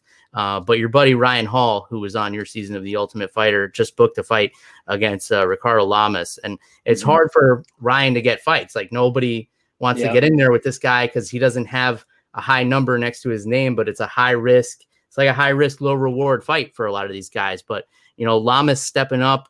He's you know 38 years old at this weight class is um you know it's got to be no easy task uh still being able to do this if he was a heavyweight it'd be like well he's still got no another, he's got another 12 years in him uh, but at this weight but it, it's an interesting matchup you know because um you know, Ryan Hall, obviously tough matchup for anybody, but Lamas has not been known to play spoiler. You know, he was like mm-hmm. submitted Charles Oliveira. Like, who does that? Yeah. And then, and then uh, you know, knocked out Jason Knight, and then had you know, kind of some up and down uh, matchups there. Uh, but Ryan Hall is just a, an awkward matchup for anybody. Like, he's not afraid to sh- throw wacky strikes because he doesn't care to go to the ground. Um, uh, but yeah, give me your thought. I know you know Ryan personally. He's a buddy of yours, so uh, did you hear this fight announcement, and what do you think about it? Yeah, yeah. I well, I, I knew it was uh, I knew it was announced before, And then um, actually, at, right after my fight, you know, I got probably you know a couple like maybe thousand text messages, and Ryan's was like the first one, just like the timing of it. It was like the first one I saw. So I was I was actually just chatting with them the other day too um, about this, and I think it's Ryan's one of those guys, and it's it's not it's not just the public who says he's like a very tough matchup and no one wants to fight him. I've actually heard Sean Shelby mention that before that like no one wants to fight Ryan Hall, and, and you can kind of see why. You know, he's uh, what seems, you know, what, what you mentioned, like his wacky strikes. That's something that he actually like those spinning back kicks and, and all those things. Those are all things that he practices day in and day out. You know what I mean? They everyone looks at him, they're like, oh, he's just a really good jujitsu guy. But if you look at his like how he closes distance on kicks and how he sets them up, you know, like his roll, his like a uh, Imanari roll looks like, you know, like his setup to that is the same as like his kicks. You know what I mean? So the way he's able to to mix everything together and just how smart he is, he's very intelligent. Um, and like you said, he's got no matter no matter what happens, if, if the fight goes to the ground, anyone's in trouble. You know what I mean? It's very hard to uh, to to beat him on the ground. You know, you're not just gonna like you, you can't just like out wrestle him because he's gonna find a way to submit you. Um, so yeah, I definitely have Ryan. Obviously, my biased opinion is uh, I think Ryan's gonna be a little bit too much for Lamas. Uh, obviously, it's a it's a you know it's a fist fight, and, and Lamas does have I think the experience advantage, definitely the UFC advantage, the UFC experience advantage. Um, but yeah, I definitely think Ryan's gonna gonna take that one. But hats off to Lamas for for stepping up and taking it, and and who knows, maybe I could be wrong. Um, I'm just glad people are fighting him, and and uh, I'd like to I'd like to see the UFC. I would like to see the UFC give him a higher ranking. Um, because you know if all these guys are turning him down there's obviously a reason for it but i think if they gave him a higher ranking you know if they put him at number 10 or number 9 or number 8 or whatever a lot more guys would be willing to fight him um, and that would kind of speed up the process because he's been taking these long breaks because everyone keeps avoiding him yeah yeah for sure um, well lamas in uh you know 30 something fights has never been submitted so that's an interesting Whoa, thing. That's interesting. That's that's in, I didn't know that. It's interesting. It, he's got a he's got a submission win over Charles Oliveira. So if that's not a, that. if that's not a feather in your jiu-jitsu cap, yeah, I don't know what is. And he's got that he's got that scary power, man. I mean, he can turn mm-hmm. dudes lights off at this weight. Um, I think it's a really fun fight. And obviously, you know, Ryan Hall is a really he's one of those guys that that became a really interesting character to a lot of people because of the Ultimate Fighter. I'm um, tough. Um, yeah, yeah. Yeah. And it, that was interesting because you could kind of tell like nobody really wanted to get matched up with him because a lot of people hadn't seen that 50 50 uh, leg lock series mm-hmm. before. So they're like, what is this? And now people kind of know about it, but he's developed it like so far beyond what it was that it's still like a lot of people are behind the eight ball on that, uh, you know, except for the few people who were privileged enough to continue training with him a couple of times, um, mm-hmm. you know, after being on the show with him. Um, one more thing I want to hear from you, Billy, because I've heard this story. I've heard you tell this story about um, how you met up with Rashad Evans, and you might have you might have had a oh, couple of drinks. And oh, um, yeah. We like talking about drinking on this show. It's like kind of our thing here, MMA on the rocks. Um, I happen uh-huh. to be drinking some tequila here, as we've nice. been talking. I've got some, uh, yeah, I've been on a tequila kick lately. This is Teremana. It's um, nice. it's actually the Rocks tequila brand. Oh, okay. I've heard. Yeah, it, yeah I've heard it mentioned. Dwayne Johnson on the back. Um, it's a nice like uh, you know, mid level, mid shelf tequila. You know, it's not it's not up there with like the Don Julios and stuff, but like it's a nice sipper, man. I've been sipping this, you know, since we started the episode. So while I'm sipping on some tequila, I'd like to hear about this interaction you had with with Rashad Evans. What were the circumstances and and what led up to this? Yeah, yeah, no problem. So this was uh um during my UFC debut. Um so it, it was fight week. And uh, you know, so Rashad Evans, I grew up uh, in a small town outside of Buffalo. It's called Lewiston, New York. It's a very, it's like the smallest little town. I love it. I, I go back every year. I'm gonna go back uh, when when I can. Um, so Rashad Evans is a little bit older than me. He grew up in the town right next to us, Niagara Wheatfield. So Lewiston, like where I grew up, and Niagara Wheatfield have kind of a rivalry. Like they, we kind of, they're both like two small towns that kind of go back and forth. You know, a little bit of rivalry. Um, when I went to high school, you know, we would go to like parties where there'd be like Wheatfield guys, and we'd get in fights with them, and like you know, one of their guys would try to date one of our girls, and vice versa. We, we were we were always getting in fights and stuff with those guys. Not Rashad because he's you know he was already graduated. Um, yeah, imagine but, Rashad Evans wants to date your girl. oh yeah, let it let it go, man. um, but no, uh, so Lew-Port and Niagara Wheatfield always had like a little bit of a rivalry, and I always, you know, I knew of Rashad Evans from you know the Ultimate Fighter, from being a world champion, from all that, and I and I knew where he was from. I knew exactly like where he grew up. So I've always had a lot of a lot of respect for him, and, and you know he was like one of my favorite fighters because he was from our hometown. So I meet Rashad, and I met him, I met him once before, just like shook his hand. Nice to meet you. But during fight week, he was actually there with Justin Gaethje and Trevor Wittman, and they were um they were making these uh or they were basically talking to fighters about these new products they're making, and then Rashad was also there um doing some broadcasting. So I meet him there like the first day. I meet him on Tuesday, and I'm like signing the posters or whatever. And I introduced, you know, I'm talking to him. He's like, "Oh, nice to meet you." Yada yada. I'm like, "Yeah, I know you're from Wheatfield. You know, we've been stomping you guys out for a while now." And right away, we were like busting balls, like kind of joking, like, "Oh yeah, you, you Lewiston kids are always talking, you know, shit or whatever." And uh, so we hit we, we hit it off right away, and we're just just joke, you know, busting balls. So it was cool. Him and uh, him and Justin Gaethje actually brought us up and me and Frevola, and they took our measurements and they said they were going to send us a bunch of equipment, but then they actually sent us a letter last month saying they uh, they had to pause that because of COVID, which which sucks because we were going to get a bunch of free equipment, which you know yeah. I love free stuff. So this is Trevor um, Wittman's uh, Onyx brand that he yes, does, like the headgear and stuff like that. Yep, yep, yep, yep, yep, yep. They explained it all to us. They're like, "Yo, this is like, um, you know, Justin Gaethje. It was, it was crazy. It was Justin Gaethje, Rashad Evans, me, for all in like this little hotel room, and he was telling us about all these products, and we were just happy to be there. So this is this is fight week. We're just hanging out with Justin Gaethje the whole fight week and Rashad Evans. So we were talking and stuff, and uh, just kind of busting balls. And so fight night happens. You know, I go out and and, and uh, I get the win. And um, right after the fight, like we always do, you know, I, I don't drink for like months before, you know, I, and uh, so right after the fight, you know, I just win my UFC debut. We go to the bars, start drinking, you know, tipping them back, and just like what you're doing. um, and we we go out and we start drinking, and, and we go out, and then the bars closed at like 2 a.m. So like it wasn't that late of a night like 2 a.m. Mm-hmm. We go and get a bunch of we go and get a bunch of pizza, and so we get a bunch of pizza, and I love like I'm from Buffalo, so we we eat blue cheese with everything. So like pizza and blue cheese. So I remember we got a couple pizzas, and they had a bunch of like blue cheese things. So I had a bunch of them in like my pocket. The reason I'm telling you, don't there's a reason why I'm telling you this. Don't worry, not just I'm a fat ass. So I get the pizza and I get all this. I have like my UFC walkout jacket and I have like a bunch of blue cheese like packets stuffed in there. Okay. So we go back to the ho- we, we go back to the hotel and I'm ready to, to you know eat the rest of this pizza. So me and my girl go back to the hotel room. We start walking through and like the fighters hotel and there's fighters are like I saw Paul Felder walking by and like we said hi to him and everything. And uh, I we we take the elevator up to my room. So we take the elevator up and we're on like floor, you know, the fourth floor or whatever.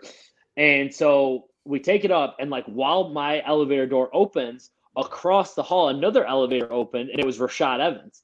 So I get out and I see Rashad, and instead of like busting each other's balls, he was just super happy for me. He's like, "Oh man, what's up, man? Billy, what's up, bro?" He's like, "Man, that fight was crazy." He's like, "Man, you dominated that guy." And I'm kind of looking at him and like we were both kind of like kind of drunk. You know, it was like it was two in the morning. We we you know he he was already done working for the day, and I already got done fighting. So mm-hmm.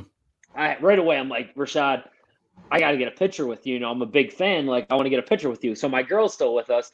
So she takes a picture of us real quick, and uh, he starts asking me. He's like, "Hey man, I want to ask you like how do you how do you like to set up your takedowns?" and like just an innocent question. And you know, I'm drinking, I'm I'm talking to him, and I'm like, I'm like, what am I to tell Rashad Evans? You know, he knows all this stuff. But right before I go show him, I'm like, you know, I got to like take my jacket off because I got all these. All I thought was all these blue cheese. Like I'm like, I'm about to, I'm about to get blue cheese everywhere. So when he asked me, I said, hold on a second, Rashad, I got to take this off. So I go and take my jacket off while I'm doing that, he's watching me. So he takes off his jacket. He's wearing like a suit. So he takes off his sports coat too. And I'm like, oh God, what, what, what did I get myself into? So first we start off and I'm, I'm showing him like this, like this silly little takedown. I like throw a punch and I grab the single leg and then he starts doing it. But when he starts doing it, he shows me his takedown, but he basically just tackles me. so he basically tackles me. And then it turns into this like this 20 minute thing where we're basically grappling with each other. So he tackles me and he shows me, and then I don't want to look like a bitch. So I like basically do mine, but I do it like more intensely. You know, I like grabbed him and then he's like, no, no, no, you got to do it like this. And next thing you know, we're literally grappling like two drunk dudes grappling each other at 2 a.m. And you know, my my girl, my girl took the picture, and then after it, she could tell we were about to start like like messing around. So she's like, I'll just see you in the room. So she left, and we ended up grappling for like 20 minutes, and he's showing me all these moves. And uh, he's like tackling me. It was pretty much like a like a wrestling practice. Um, yeah, and that took place at like two to three in the morning right after my fight. And the next morning, like when I woke up, that was like the thing I was most excited about. I was like, man, that that whole thing was so so cool because he didn't have to do that. And uh, you know, if he would have known like how much I looked up to him growing like growing up to that, you know, getting to that level, you know, that was Rashad Evans. He was, you know, world champion. He's from my hometown. Um, and yeah, I got a chance to grapple with him for like an hour. We still got a picture where we're both just like, uh, uh, but, uh, yeah, that was uh, probably probably the best experience I had fight week besides actually getting the win and, and the debut. Um, and that was uh, you know just a special moment for me, even though we were we were intoxicated. Uh, but we had we had a great time, and uh, I don't even know if he remembers it, but for me, it was a it was a big moment for me. that's that's how the best stories happen when when people mm-hmm. are over the top and under the influence, as we like to say. Yeah, it was just uh, it was just us. It was just us two. Uh, it was just us three, and then Bree went went to bed, and uh, I got to grapple Rashad Evans for like an hour, and that was technically on my birthday. So uh, it was technically, you know, the my birthday was uh, spent, you know, grappling with Rashad Evans all night. So it was pretty cool. That's awesome. Tell me your girlfriend took the blue cheese and put it in a refrigerator while this was going on.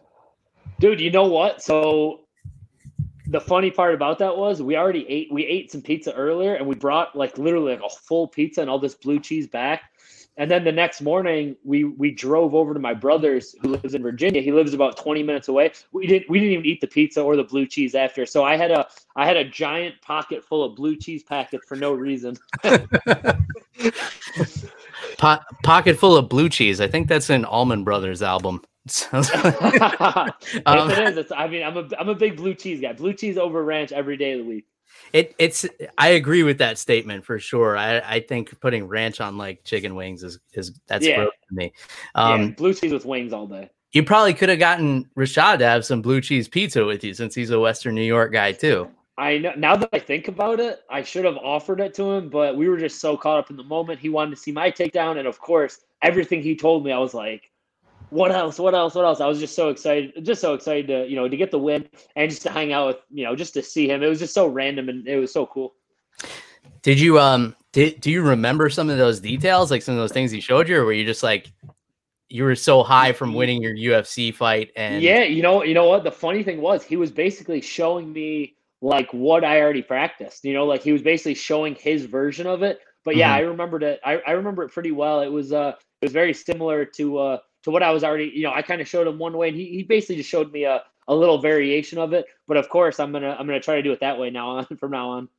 Yeah, for sure. And you you skipped over a very important detail in this story. You told us what you put on your pizza. You didn't tell us what you were drinking at the bar, which is like kind of what we talk about here. Yeah, uh, that's that's something I kind of forget. Well, I'm uh, I uh, you know right after I always wake up a- after fights. I always wake up like with like this weird like soreness, but like uh, like it's like a hangover, like painful soreness. No matter how well I do in the fight, I always got bumps and bruises, mm-hmm. and we always we always drink after it. You know, this last fight not as much. It was just me and Frevola. We had a couple of drinks because everything was closed in Vegas. Mm-hmm. But yeah, every single every single fight night, I always wake up like super like sore and super hungover. So like I, I always have like a hangover and like pain from fighting. So I definitely, I know I drank some Corona Lights, and I probably had a bunch of like Captain and Cokes. Captain and Cokes are just like for me, they just taste like soda, so I could just drink those pretty easily. Mm-hmm. Um, and I usually drink Corona Lights. Corona Lights are like my go-to beer. I know people are hating on Corona because the whole virus thing, but they had nothing to do with it. So Corona Lights, uh, Captain Morgan, some some maybe some some Crown shots, Fireball shots, tequila shots. Uh, yeah, usually a little bit everything. And I'm I'm a, a lightweight because uh, I get I get drunk really fast because all of training camp I never drink during training camp, mm-hmm. and I always drink the night of the fight. So like I mix in like you know cutting weight, dehydrating myself, making weight, fighting, and then I mix in a bunch of drinking with that. So it's always like just like a bad recipe. I always wake up with like uh, like so much like pain and like uh, you know regret usually from like drinking so much while I fought. So yeah, that's usually how how it goes. All that sugar doesn't help either. The sugar in the soda and then rum. I know. Made, rum is made from sugar, so that's going to dehydrate you even more. Um, I know, but I can't help myself with a nice like a nice soda with a nice Captain Morgan. It's just it's so smooth and um, you know I don't mind drinking like like hard stuff like like tequila straight like that. I, I wouldn't be doing that right now, but uh, you know usually after a fight, whatever whatever people like usually people are buying me shots and stuff. I'll just take whatever they give me. Ah, uh, that makes sense. Yeah, know, people always buying shots. You can't say no. Yeah, I mean I wouldn't, but you know, I'm, I'm not a UFC superstar. People want to buy me shots because like they're they're maybe they've seen the show and they're they're, they're yeah. The, the, those aren't the kind of people. Friends of the show. Yeah, I don't think I want to be around those people too much. I love you guys, but a lot of you are weird. Uh, um, Jeff, what do you think about this Rashad Evans story? I really wanted to get him to tell us on the show. I wanted to to save it for last year, but uh, I, I know you have some good feedback. Oh, dude, it's awesome. Like I, I love seeing you like fanboy out, man. Um, because that would be me. Like that would be my reaction if I ever got to grapple with like Alexander Gustafsson or, or like you know, or like Dominick Cruz. I, I would just have like a complete freak out and just forget like what I learned and just like oh man. But um dude, that's awesome. Um, that you and Rashad Evans just kind of started grappling in a hotel. Um, yeah, dude. Uh, yeah, no, that that that is an awesome story, and like. It, it, it kind of makes me see you as like a normal person because I because I'm over here I'm like I'm talking to a UFC fighter, but like seeing your reactions to that is, is pretty awesome. Yeah, oh yeah, I was definitely uh you know and it was funny because like during fight week I didn't act it like you know I kind of just played it cool. I was like, oh yeah, you know, Rashad, whatever. But then like when we were drinking and, and uh, I already fought, I was like, oh man, like this is. And I would still like I, I get excited when I see certain guys like that. So it's all good, man. I, lo- I love this uh, this life that we live. And um, it, I know it wasn't was it your fiance at the time or was she your mm-hmm. girlfriend? Um, was she cool about it when when she went back to the room or the next day you were like, so what do you want for breakfast? And she's like, why don't you go ask Rashad? yeah, no, it was uh, she was uh, she's she, she's the best. She was she was cool with it, and uh, I think she knew that you know she had a long night too. She watched the fights and she was drinking, you know, with with my whole family throughout the whole day. So she was she was happy for me when we saw him, but she was basically like, "Oh, you guys are gonna start wrestling now?" She's like, "I'm going to bed." Like, and I don't blame her. She, and then when I came back, I was like, I was like, "Baby," like I was like a, a kid that just got like his favorite candy. I was like, baby, like you wouldn't believe this. Like, and she's like, okay, hon, like let's let's go to bed now. yeah, but uh, I mean, you'd have the same reaction if she saw like you know some celebrity that she like. Yeah, and some... we we've we we've had had situations like that. Like I didn't like she didn't know who Rashad Evans was. We went to uh, one of my the contender series fight actually. We went to this uh we went to this place. It was like it was a uh, it was like a restaurant, and it was from like a TV show show she watches, uh, Vanderpump Rules. Oh, and yeah. there was there yeah. there was one of the there was one of the, like the girls from that show, and she's like, "Oh my god!" And like I I couldn't care less, but like I took a picture for her. You know, that's kind of what we do for each other. So when she's excited, I'm excited, and uh, vice versa. Yeah, my my wife's really into that show, so I've I've seen bits and pieces yep. of it, and yeah, um, yeah, yeah, you know you know the deal. I imagine she didn't start wrestling with the girl from Vanderpump Rules, though. That probably didn't. No, they probably talked no, about. yeah, they were like she was the the one girl. She to me, she I, it's like some like uh, you know they're, they're from like girls and guys from like LA, and to me she seems kind of like like snobby, but mm-hmm. whatever. Like Rashad was way cooler. yeah, yeah, for me at least. I, I think all three of us are on board with with that sentiment there. But yeah. um, that's awesome, man. Um, I, am really happy for you and all the success you've seen. You know, I've seen you basically living in the gym and I I see like how happy you are there. You know, just as happy as you are telling the story about Rashad Evans, and uh, I couldn't be happier for you realizing all this success because I know that you genuinely love this sport and you genuinely love what you're doing, and you know all the all the private lessons you do at the gym and the, the people you interact with there like everybody has great things to say about you. So it's always good to see good people having success. So uh, you know, we're we're definitely big supporters of you here on this show, and and I'm, I'm glad you you spent an hour and a half just kind of bullshitting with us, uh, talking fights. Yeah, and- no problem, Bill. I appreciate it, man. It's always good. Uh, you know, it's always good doing podcasts with people that you know. Um, you know, you know you like, and uh, you know, I like drinking, and I like I like MMA on the rocks too. So uh, I appreciate you having me, like always, brother. Anytime. Yeah, man. Um, so it's uh, Billy Q MMA on uh, social mm-hmm. media. Is that your handle everywhere? Yep. So, uh, you know, give Billy a follow. And uh, you, you got any plugs, any any shout outs you want to give? The floor is yours, my man. Oh man, just thank all my sponsors and, and really just I, I, everyone who's uh, you know kind of new to following me. I just appreciate the sport. I've gotten a you know pretty big bump in the last couple fights, and uh, you know I just my goal is the same, man. Just keep doing what I've been doing, keep putting on exciting shows, and and trying to keep climb those rankings and, and get a world championship eventually. So appreciate all the all the fans supporting me appreciate you guys having me, and uh, it's nice meeting you, Animal. Oh, it's, it's nice meeting you too, Billy. And like I told you before we started, I'm a fan of the chaos that you create. And I explained this to Bill um, after your Spike Carlyle fight: is you can create scrambles, and, and out of all that chaos, you find order, which which I'm a huge fan of and you know your relentless pace, man. I mean, Spike Spike Carlyle was breathing heavy after that fight. So, um, you know, after watching the fight, I'm definitely a fan, and I appreciate you being on the show, man. No problem, man. I appreciate you guys. Yeah, and uh, you you created like one of the most popular UFC memes uh, of the year too, with that with that punch from behind uh, when the when he walked away with ten seconds left on the clock. Um, so awesome, man. Um, you know, we wish you continued success and um, everybody give Billy a follow. And uh, if you guys want to get a hold of the animal here, it's at animal underscore Wilson, Twitter and Instagram. You guys know how to get a hold of me. It's at MMA on the rocks everywhere. Let us know what you guys are thinking and drinking out there. Let us know what you think about you know our breakdown of UFC 251. We'll be watching the fights. I don't think we're going to do a live uh, fight companion for that next week, but uh, we'll be back next Sunday. If you guys want an MMA on the Rocks t-shirt, the link for that is in my Instagram bio. Go check that out. Um, if you find yourself over the top and under the influence at all times, um, then go grab a shirt or, you know, just keep listening to the show. We like that too. All right. Until next time. Cheers, everybody. Goodbye. See you guys. Thank you.